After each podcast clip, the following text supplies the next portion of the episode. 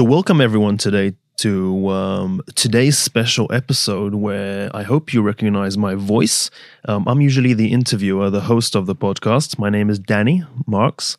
Um, so, today it's just me here. Um, me here, I will recap a little bit on some things we've learned, maybe the last 10 episodes, um, some stories that came about, and some people that I've met along the way here that we've introduced to you, the audience.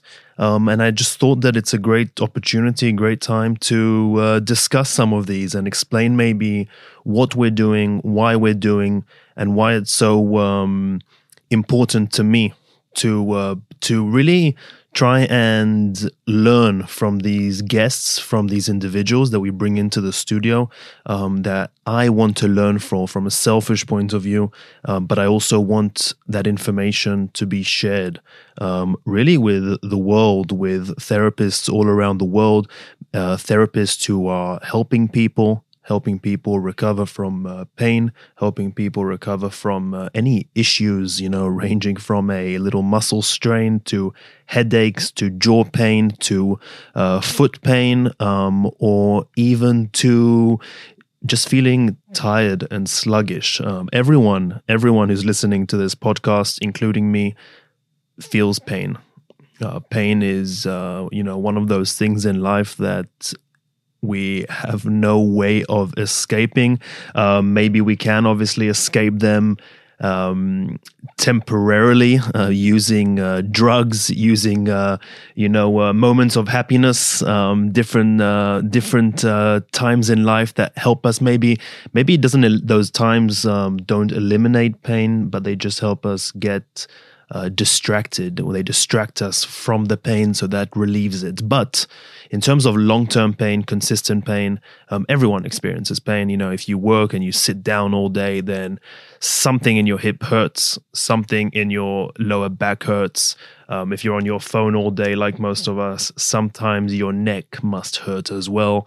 Um, and if you are a, even if you're someone who takes care of yourself, um, you know, I like to think of myself as someone who at least uh, is conscious to and tries to take care of themselves um, not well enough. And I'll explain further. And that's why I'm on this journey of discovery and on this journey of interviewing people with more experience than than I have because I want to learn from them but I want to, you know, I see myself as someone who does take care of themselves. So even, you know, even me, I'm, uh, I, I focus on nutrition. I focus on stretching, on strengthening, on working out, on, on doing the things that I hear, or at least am told that should help me.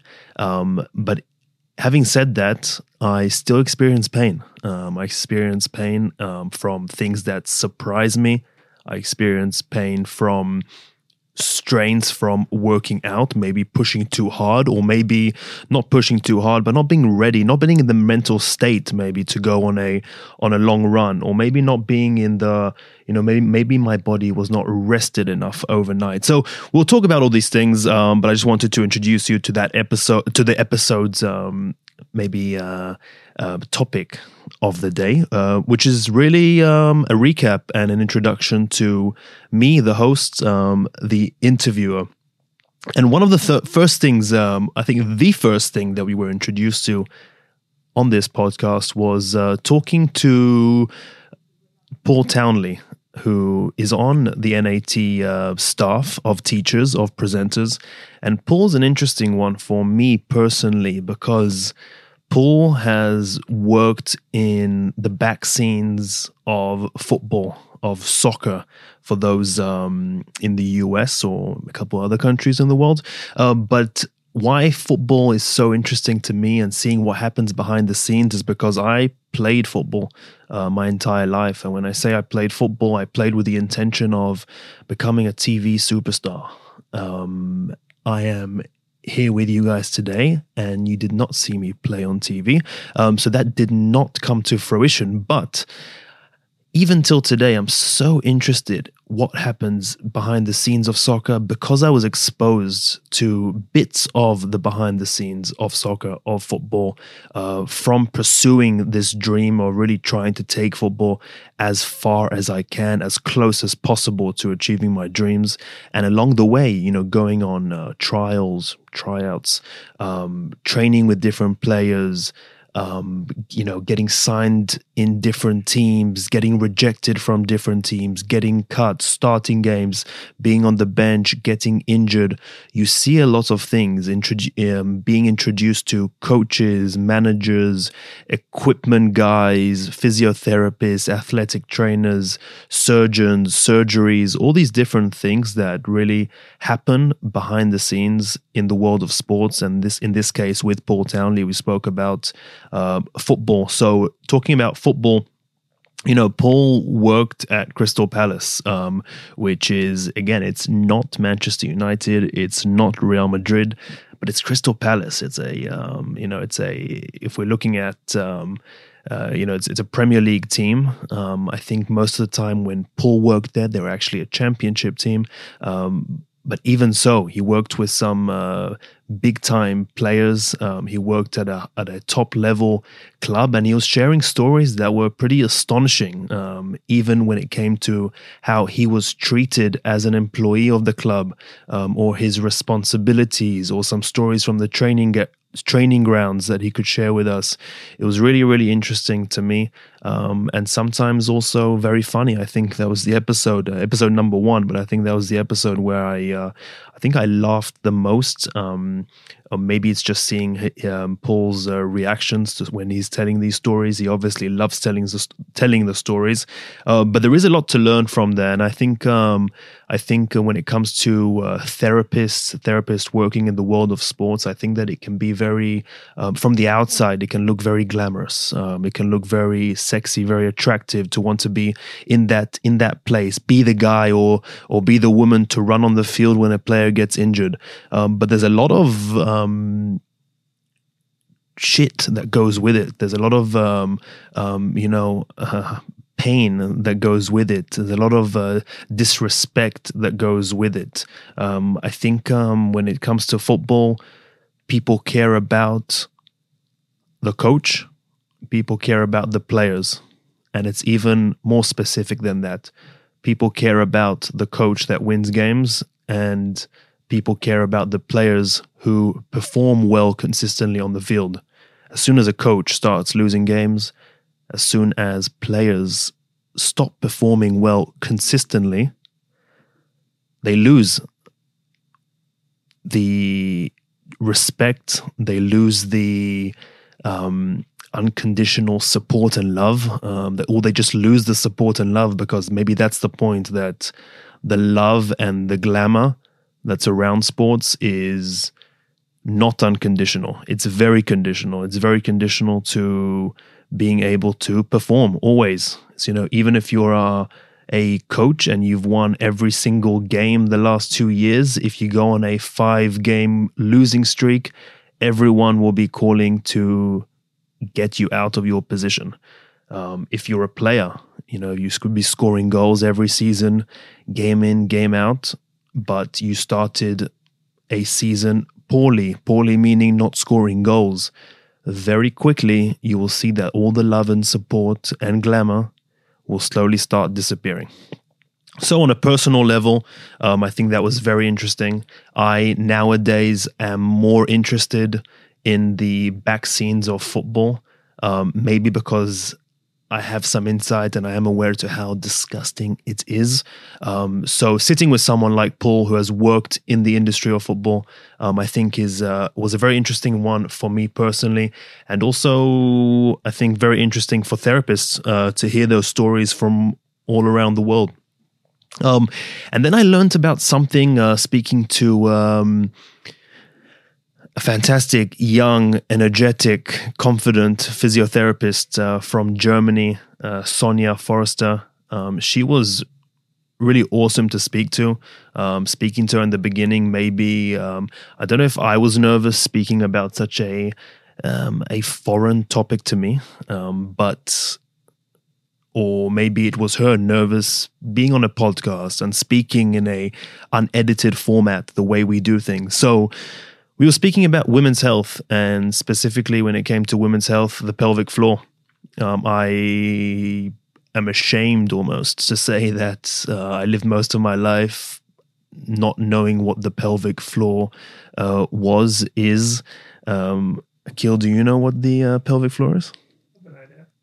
So I had no idea for a very long time, um, and only since speaking to Sonia is where I really started digging in and understanding the important, um, the important role that the pelvic floor plays in the body and not just for women in that episode specifically we were focusing on women uh, but with uh, with men and women alike it's such an important part of our bodies that is so neglected maybe neglected from the sense where it's just not spoken about enough. It's not um, addressed enough, and maybe not given the respect it deserves for many reasons. You know, obviously, there's the connotation of where it's positioned and its connection to sexuality.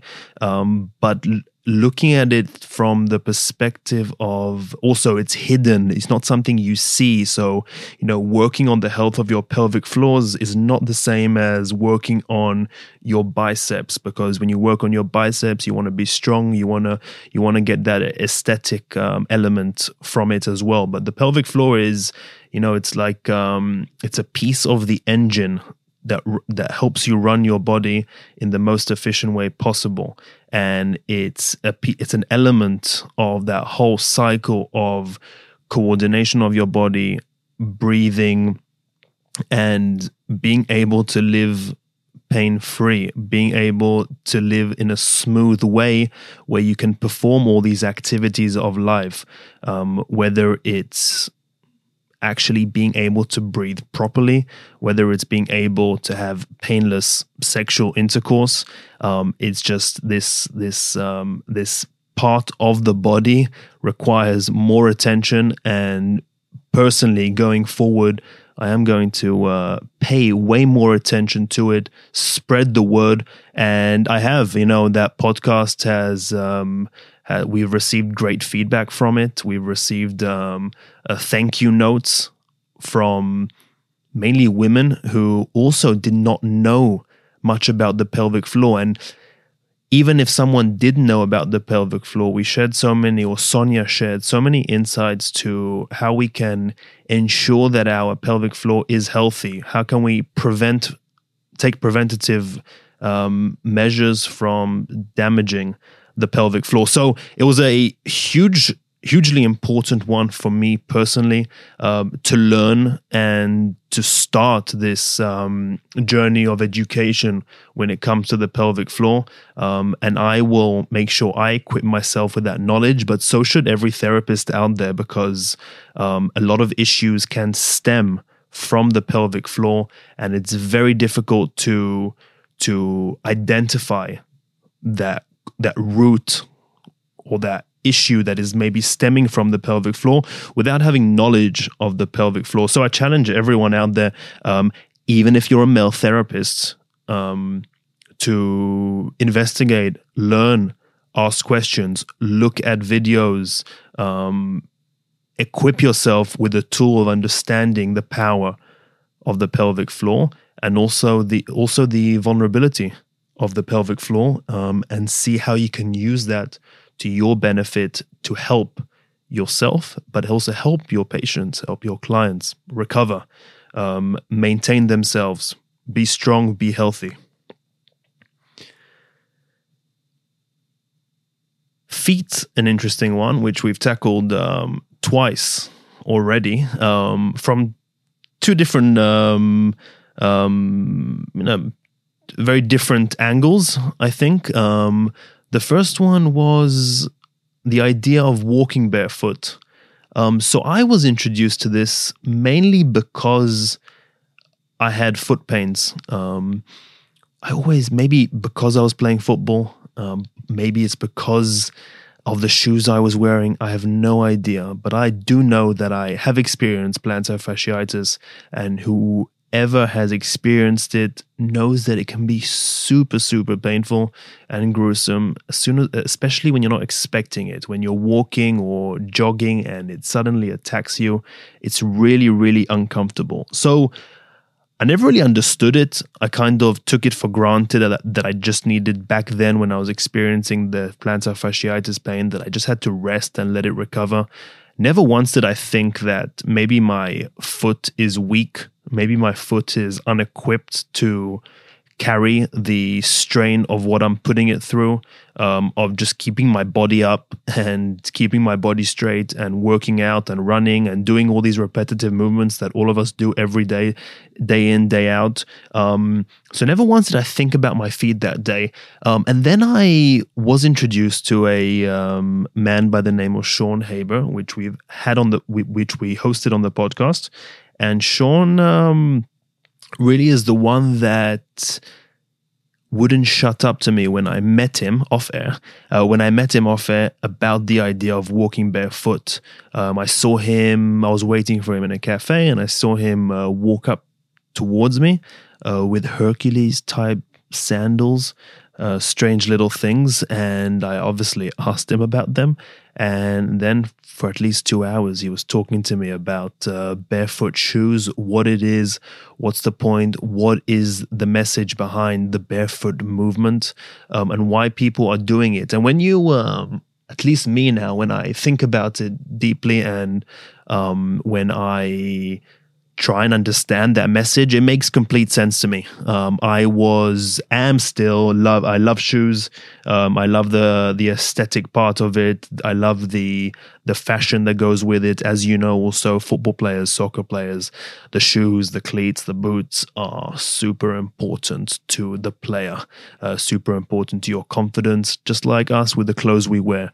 Um, the problem, though, that I discovered with our traditional footwear not all companies, not all brands, not all not all types of shoes, but I think the majority, or at least um, if you stop a random person on the street and check their shoes, most likely that person should be wearing shoes that are a bit more suitable um, suitable for from three different angles.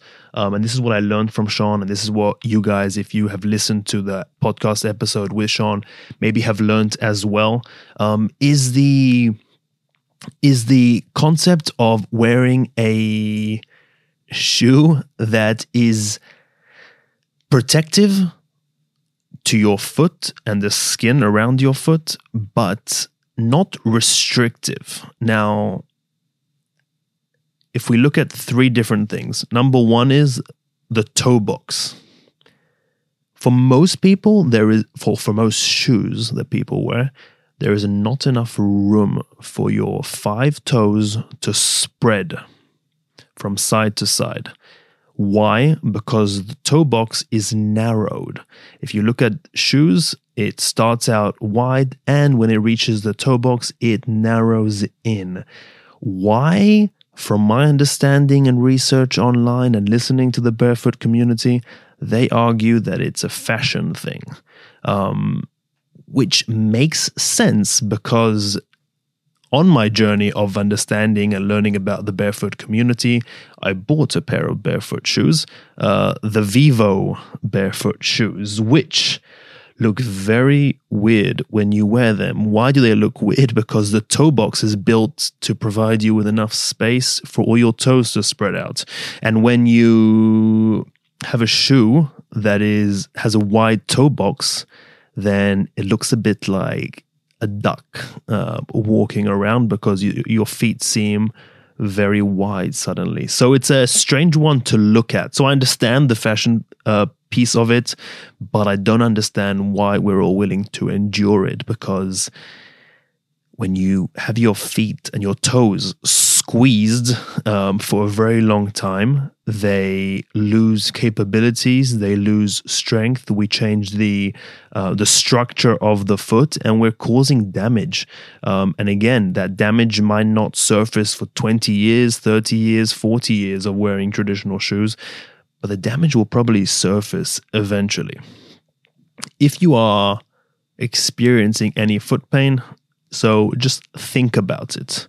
Um, that's number one, the toe box. Number two is the flexibility of the shoe. So most traditional shoes are not flexible. So when the shoe is not flexible, and when I say flexible, I mean if you want, if you want, if you hold your shoe in your hand, you want to be able to bend it super easily, um, just like folding a piece of paper, folding your shoe. If your shoe doesn't fold, that means your shoe is not flexible, and if it's not flexible, it's restrictive. It's restrictive of your foot making the the correct movements that it's built to make and help you walk, help you move um, in a healthy normal, normal, developed biomechanical way. Um, and if and if it doesn't, if it's not flexible, then you are you are restricting yourself from allowing your foot to make those movements. And if it doesn't make those movements on a daily basis for a very long time, you will lose those abilities. And then when you try and perform certain abilities um, that require strength all the way from the ground up, from the feet, and then you will you not not not necessarily, but you might damage yourself. So just also just another point to think about. Number three is what they call in the barefoot community the zero drop. The zero drop is really we that the idea of avoiding a drop between your heel and your big toe. You want that line to be straight between the heel and the big toe. And in, again, in a lot of traditional shoes, that drop is pretty drastic. Um, and that just causes you, again, without even thinking about it, without even, you know, um, without even noticing it, to walk in a different way. And you're really changing the way you biomechanically work simply by the footwear that you choose. So it's a, um, um, it's a, for me at least, an interesting one to think about. Speaking to Sean, obviously him with his energy and enthusiasm behind this, um, it's tough. Um, it's tough to keep up sometimes, but also tough not to listen. Um, so that was a really interesting one. So I encourage everyone just to think about the shoes they wear. Um, I encourage everyone just to um, think about the shoes that their patients and clients wear. So when someone has some foot pain, you know, it doesn't necessarily mean that they have to go through certain therapies and long term rehab and resting and all these different things. It could just be that they need to do some barefoot walking because the best way again according to the barefoot community to regain that movement and flexibility and strength and range of motion in your feet is to simply walk barefoot. So these barefoot shoes are designed to be a- to be able to walk outdoor and live normal life and do all the things you're supposed to do while protecting your feet. Um, so for people that maybe are not wearing barefoot shoes and are just wearing traditional shoes, like I am right now, um, just think about walking barefoot at home, in the park, in the at the beach as much as possible, as much as you can, because they say that is the best medicine. Um, so for therapists out there, just maybe something to investigate, learn about. Um, not, no, no, um, no reason to um, to exclude it from the conversation, um, even though it might seem uh, crazy, cuckoo to some. Um, it's really interesting to just think about, learn about, um, and see if there's room for any implementation or anything new to learn when it comes to strengthening the feet, when it comes to stretching the feet, when it comes to range of motion exercises on the feet. Um, these are things that are not attractive, not fun to do, very boring. You don't really see results. You won't get a six pack from having the, the strongest toes in the world, um, but you might get even um, more beneficial um, transformations by actually paying attention to your feet, which are there to um, which are there to do a lot of things that we don't even think about, and having them restricted all day in these weird shaped uh, shoes. And I say weird because they are weird when we really stop and think about it.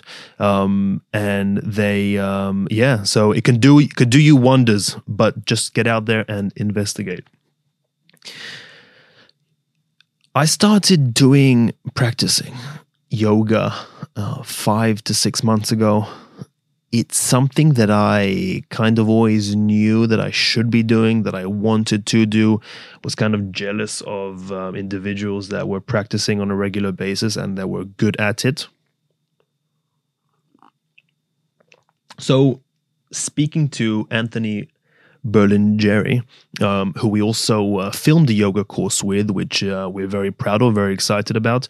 Um, and the course was all about how yoga can really um, you can use yoga to your benefit and really use it to regulate your autonomic nervous system. Um, again, it's not something we stop and think about, but performing certain poses, certain sequences of poses, um, these things are designed over in the Western world, in the with the Western sequences and poses over decades and decades, but but the the the core of it has been designed over thousands of thousands of years. So again, maybe there's something that's worth stopping, thinking about, and maybe there's bits of it that we can implement.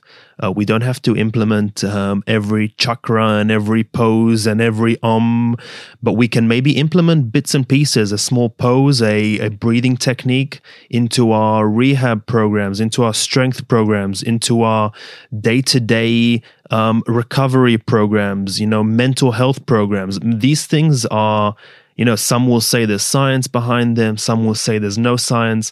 It's really not the point. It's, the point is to try, learn, experiment. Uh, you know, how can you guide a patient in a certain direction if you really don't know anything about yoga or don't know what it could do?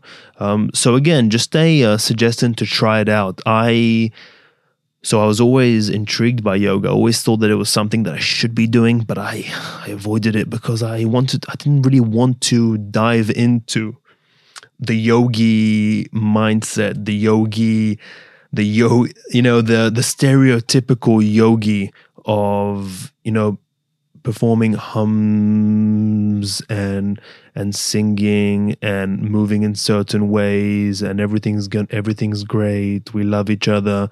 And that's again that's very it's not it's not what i think but a part it's what a part of me thought. Um and i think a part of me thought it because i think that a lot of pra- yoga practitioners like playing the part of yogis um, which i think does annoy many people. Um, so that's why yogis do have this stereotype. Um, but that's not the point here, and that's not what yoga is about. Yoga is an really it is an individual journey. Um, and so I'll tell you what yoga has been so far for me. Um, I don't know where it's going to go. I don't know when I'll quit, when I'll stop. Uh, hopefully, I don't.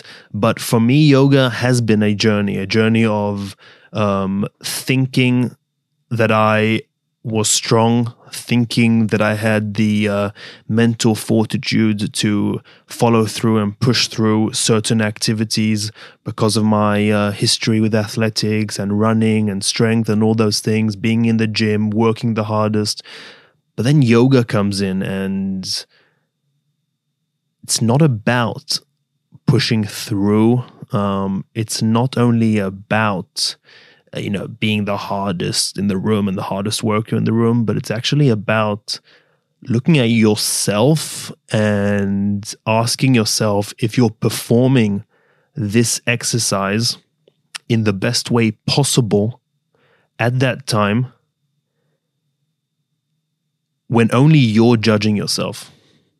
So it doesn't matter how the person next to you is performing the warrior two pose.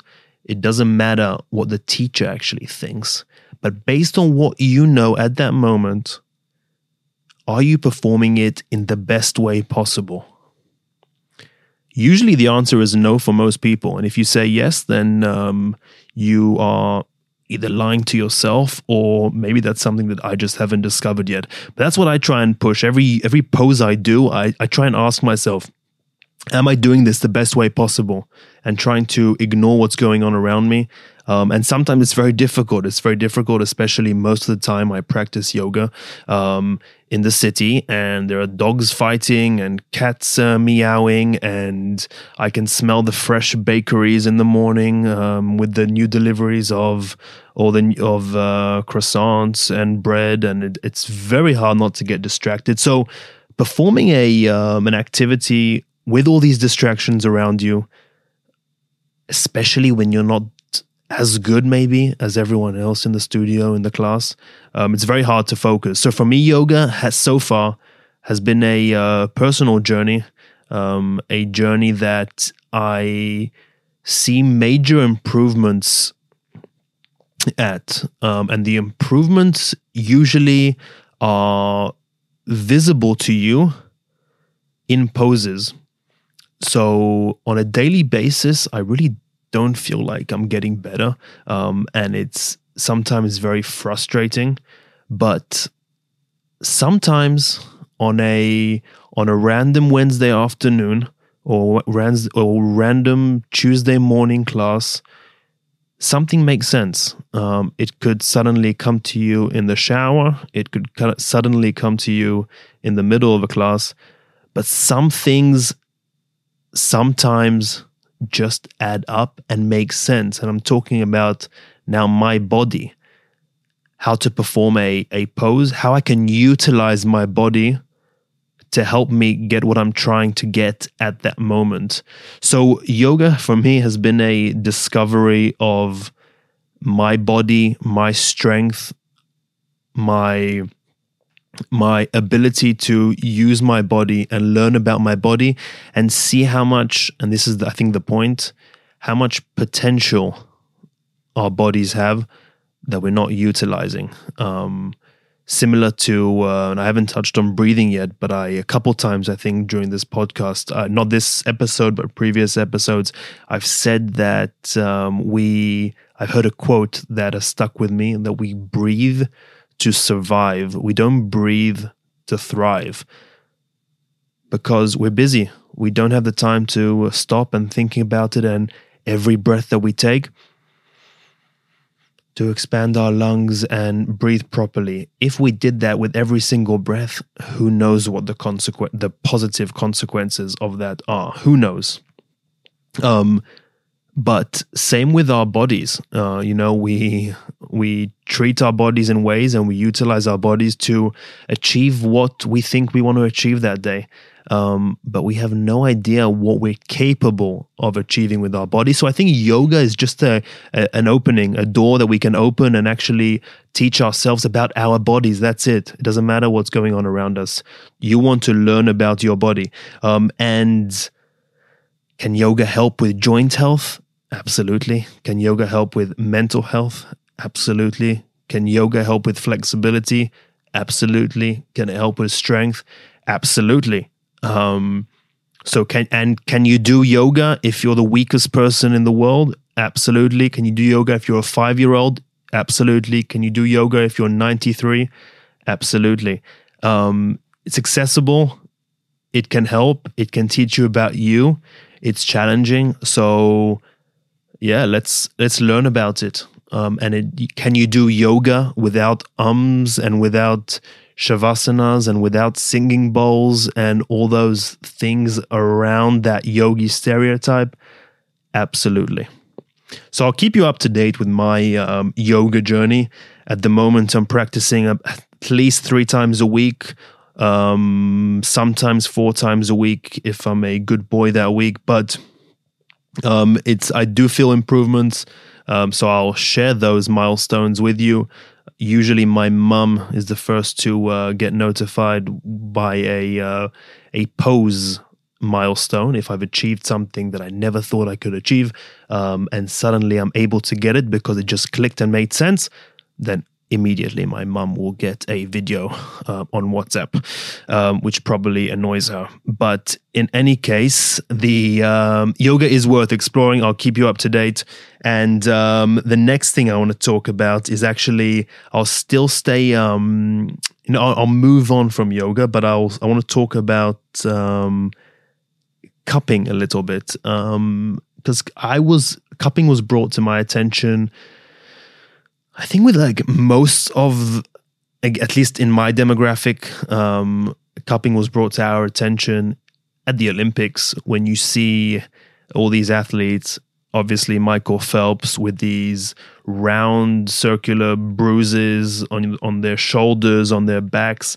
Um, so it was something very intriguing, and it started off at least again in my demographic with athletes, something that seemed very cool, um, very similar maybe to kinesio taping when you suddenly see athletes being taped in certain areas of the knee, the shoulder, the hamstring. It's something cool because um, it's almost like a um, a, a, sign of uh, you being a professional, you being a top level athlete. Um, so I tried cupping a couple times, um, and I was skeptical myself. Uh, skeptical really for the reason the only reason of me not knowing anything about it um, and me f- thinking at least that i could uh, control my body not get hurt and if i did get hurt just heal it um, in ways that at least then I thought were the most effective. Um, but in recent years and rediscovering cupping and being ex- exposed to good quality educational content on cupping and experiencing firsthand and secondhand um, success stories when it came to cupping, um, you really learn that it's a practice that again has been. It's not something new.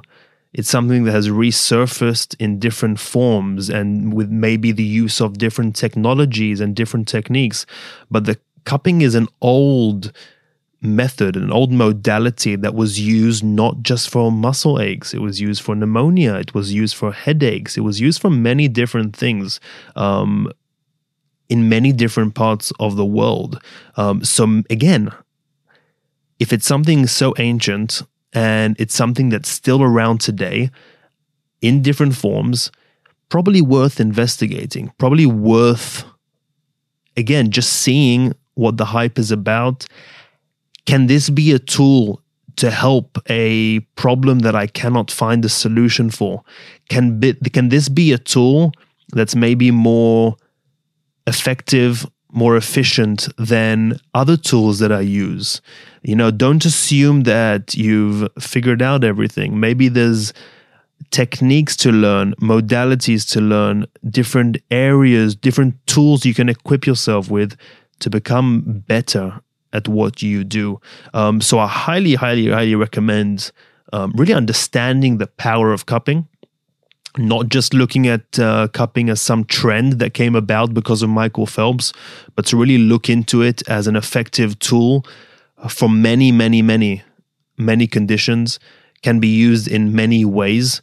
Um, so I really encourage everyone, and my conversation with Dr. Joy Edwards a, uh, phys- a, physical therapist from the United States, from North Carolina, uh, did a great job on the podcast explaining what cupping is, how she got into cupping, and why she why she sticks with cups. And she she she spends her life teaching about cups because it's something that she she is passionate about, um, and she sees results day in day out. She sees results on patients that she treats and she sees results on patients of therapists that she has taught.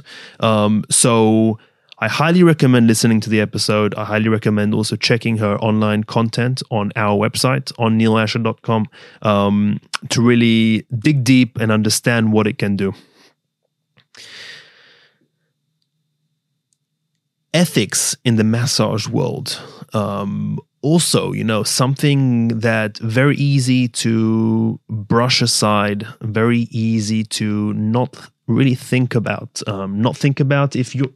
It's very easy to not think about uh, horrible things when you're not a victim to horrible things. And on our episode with Priscilla Fleming, who is a licensed massage therapist um, in the United States.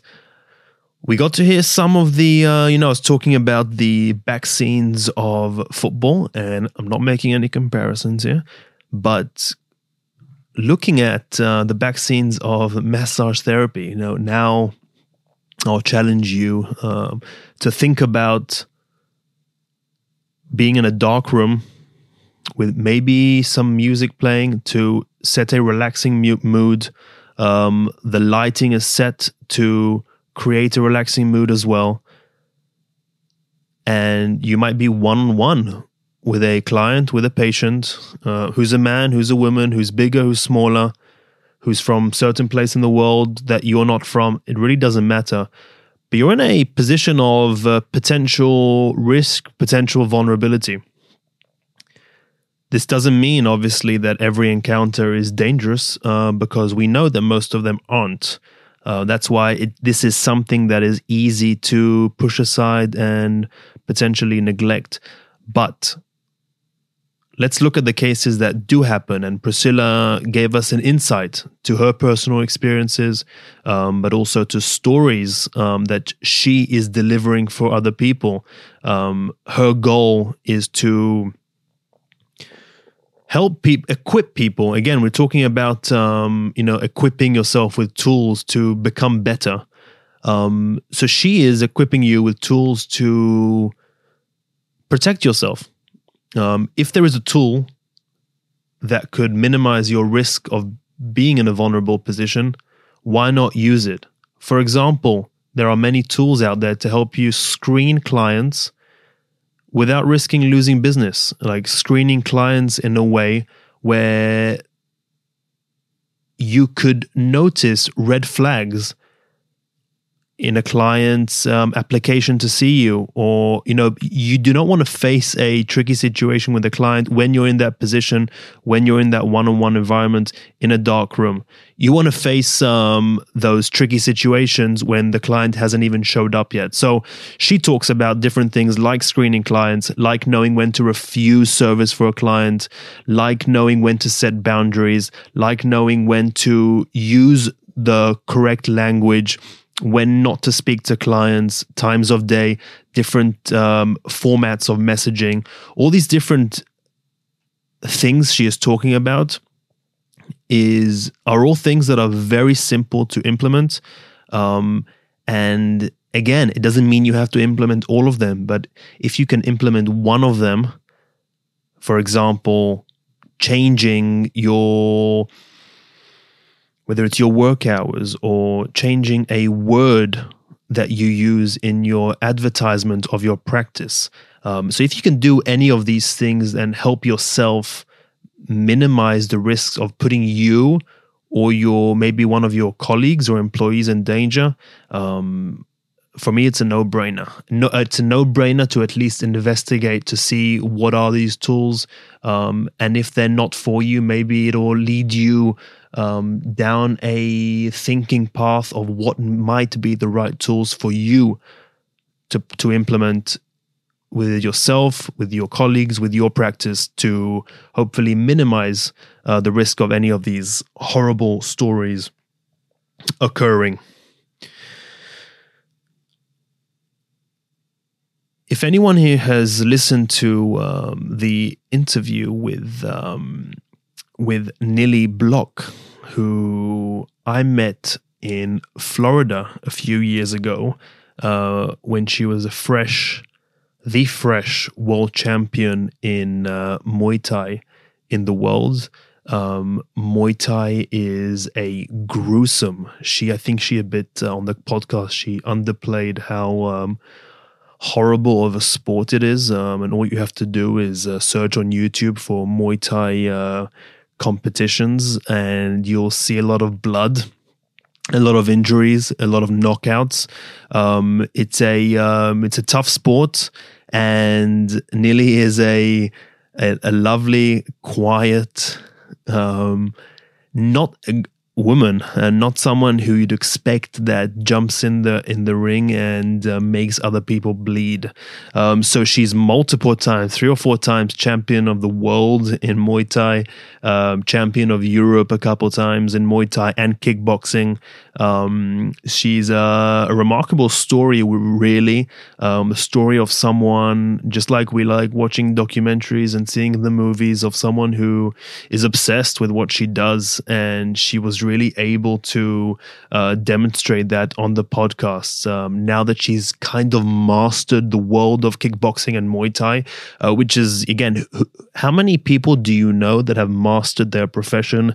How many world champions do you know? So here we got to uh, speak to a world champion, a European champion, and someone who has very, cl- if not mastered, very close to mastering her profession. So much so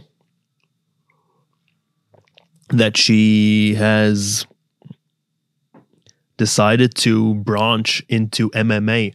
Um, again, now MMA is um, is becoming a lot more trendy because of the rise of the UFC the last uh, decade or so.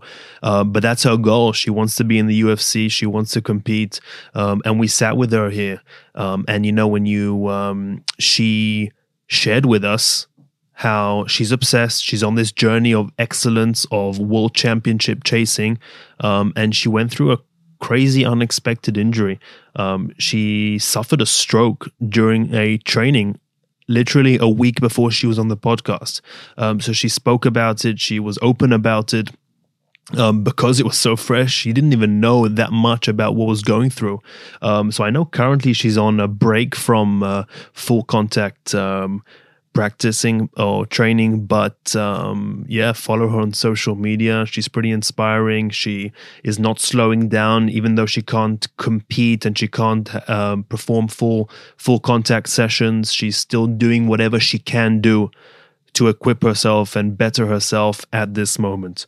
Um, so she was a fantastic guest. Uh, hopefully, we'll have her on um, and we can meet her on the other side of this uh, recovery. Um, and again, also for the therapists out there, just to uh, to be you know aware of what's possible out there. So even if it's a, a freak accident, a freak. Um, um, you know, maybe she, she was unlucky to experience what she experienced. Um, but just know that these things are possible and what is the best way to react, how to react, what is she doing with her rehab protocols. These are all things that we hope to will find out from her. Um, but really, really, really interesting speaking to her. And also just another piece of, uh, you know, it's evidence that uh, when you when you meet someone and um, our assumptions take take us one way, uh, but the truth is that we don't know um, anything about the people um, behind that curtain that they're presenting to us, uh, behind that cover that they're showing us, um, what what is going on there. Um, so that was a really really interesting one. Um, as of recently, you know, we we did speak about feet again, uh, feet and ankles. Uh, we spoke with Stephen Thomas, who is, is a podiatrist. Again, we went over things like nail fungi, and I, sp- I spoke to him a bit about the barefoot uh, concept, um, which um, there were bits of it that he agreed with, bits of it that he maybe disagreed or was skeptical about. But overall, very interesting podcast, a very interesting uh, one to really learn how to maintain healthy feet. Um, again, he thinks that people don't pay attention to their feet enough because they're hidden, they're covered. Um, but underneath that surface of a boot that you wear or sock that you wear for a lot of people and we know we you we know you have seen some ugly feet and if it's not on yourself then it's someone you know very well um, multiple people that you know very well a lot of ugly feet and un- unhealthy feet out there. Um, so yeah pay attention. Uh, he claims that um, if your girlfriend tells you to go um, do a pedicure then you should go and um, uh, get a pedicure because you do want to maintain your feet. There are certain measure that he that he measures that he mentions that we should take. Um, for example, um, if you did have athlete's foot or some fungus on your foot, then not only treat your feet but treat your shoes because if you treat your feet and then go back to those fungi infected shoes again, you're not being very uh, very smart about it because it'll probably come back to you. We, spoke about um, types of socks that you should be wearing. We spoke about blisters and how to uh, avoid blisters and how to treat blisters. So again, it's uh, it's even though it's covered, even though we don't see people's feet all the time, um, you know your feet. You know what they look like. You know what they feel like. You know what they smell like. Um, and there's ways to maintain healthy feet, and it's a part of your body that probably needs more care than you can imagine. And you want to care for it before it's too late because just like you've seen ugly feet out there, you have definitely seen feet out there um, that belong to older people that even you, even if you're not a doctor and you can't put a verdict on it, you know that they are unsavable. So let's try and avoid being in that position. I also learned from, uh, I did not know that podiatrists were feet and ankles. Um, so the main part of our focus of that episode was on feet, um, but we hope to explore ankles more in the future. Um, another one that I want to talk about is our podcast with Margaret Sinclair. Margaret's a very interesting one because Margaret is a trained osteopath, is a trained mass, sports massage therapist, uh, but she doesn't practice anymore because of arthritis. She suffers from arthritis in her fingers and she just doesn't have the ability uh, to keep up with it, of the body demand that's required to be an osteopath and massage therapist. So, in recent years, Margaret has picked up her knowledge on an expertise on herbal remedies, herbal medicines. Um, and she really spends time learning about this and understanding, at least for what conditions, she can use certain herbs to really help people become healthier, improve people better. Um, and she also claims that in, in a lot of these cases, these medicines, these herbs, these herbs are just sitting in your cabinet, in your kitchen cupboard. Um, so she just pushes people to use um, these different herbs out there, and they can really um, do wonders for you. You know, she says just throw the herbs in there. Um, she uh, something that stuck with me there is not how healthy garlic is for you and how it can serve as an antibacterial medicine um, but that actually if you cook garlic and it goes through that heating process you actually lose the health benefits from it so um, you know, I uh, I apologize to my girlfriend saying that I'm gonna probably have bad breath for forever. Uh, but uh, fresh garlic, um, it is moving forward. Lastly, on the uh, the recap here of the episodes um, is talking about menopause. Um, so menopause, I got to learn fr- about from Philippa Butler. Philippa, who uh, is a char- chartered physiotherapist and certified yoga instructor, and so many more things. She really just doesn't stop uh, educating herself, bettering herself, learning more. Um, and she spends a lot of her time because, and she was open about it, because of the symptoms that she has gone through and is going through uh, through her menopause years has really led her down a um, road of investigation and education about menopause. And so she really works hard to put all the pieces together to help women who are going through menopause. Um, I haven't gone through menopause. I don't know anything about it. I don't have any experience with it. No one in my life has that I know of. But she has. And she says that 25% of women um, experience severe symptoms um, so, as a therapist, you know, a woman walks in with issues, then maybe it shouldn't be treated as the same issue as a male who is having that issue, or maybe it shouldn't be treated as the same as another woman having that issue who is older or younger than the age of menopause. But if you have a client or a patient that is is within that age age range of potentially experiencing menopause, symptoms, then worth taking into account and learning about those symptoms and seeing how menopause can really affect the body in so many different ways. As she mentioned, that she's experiencing and has been and still is experiencing um, insomnia. Um, and we all know that you know, one of the most, if not the most important health remedy is sleep, then how can someone be expected not to get hurt? How can someone be expected to be healthy when they are not sleeping? So just something to really uh, take into account. But really, um, that's that kind of ends the recap on that. But I just want to also emphasize on what the mission is here, what we're trying to do. Um, the Treatment Room Secret podcast is really here to educate. Um, you know, I'm doing it in a in a curious way where I'm um, also a selfish way where I'm trying to educate myself and learn about these different things, but there is so much to learn. Uh, so we're going to keep bringing people from uh, you know from all around the world um, from all around the uh, spectrum of body workers, therapists, healthcare professionals, fitness professionals, personal trainers, um, athletes, really everyone, anyone who can share a piece of information that can better equip myself can better equip you can better equip therapists all around the world to help themselves and help their clients and patients um, maybe reduce pain, experience less pain, deal with pain in a better way, a healthier way, a more efficient way, then we want to share that information. Um, and also, anything we do, any piece of content we do, so Treatment Room Secrets um, is brought to you by Neil Asher Education. Anything that's produced by Neil Asher Education is there to promote really any form of modality, technique, a way of approaching things, any method that can help people.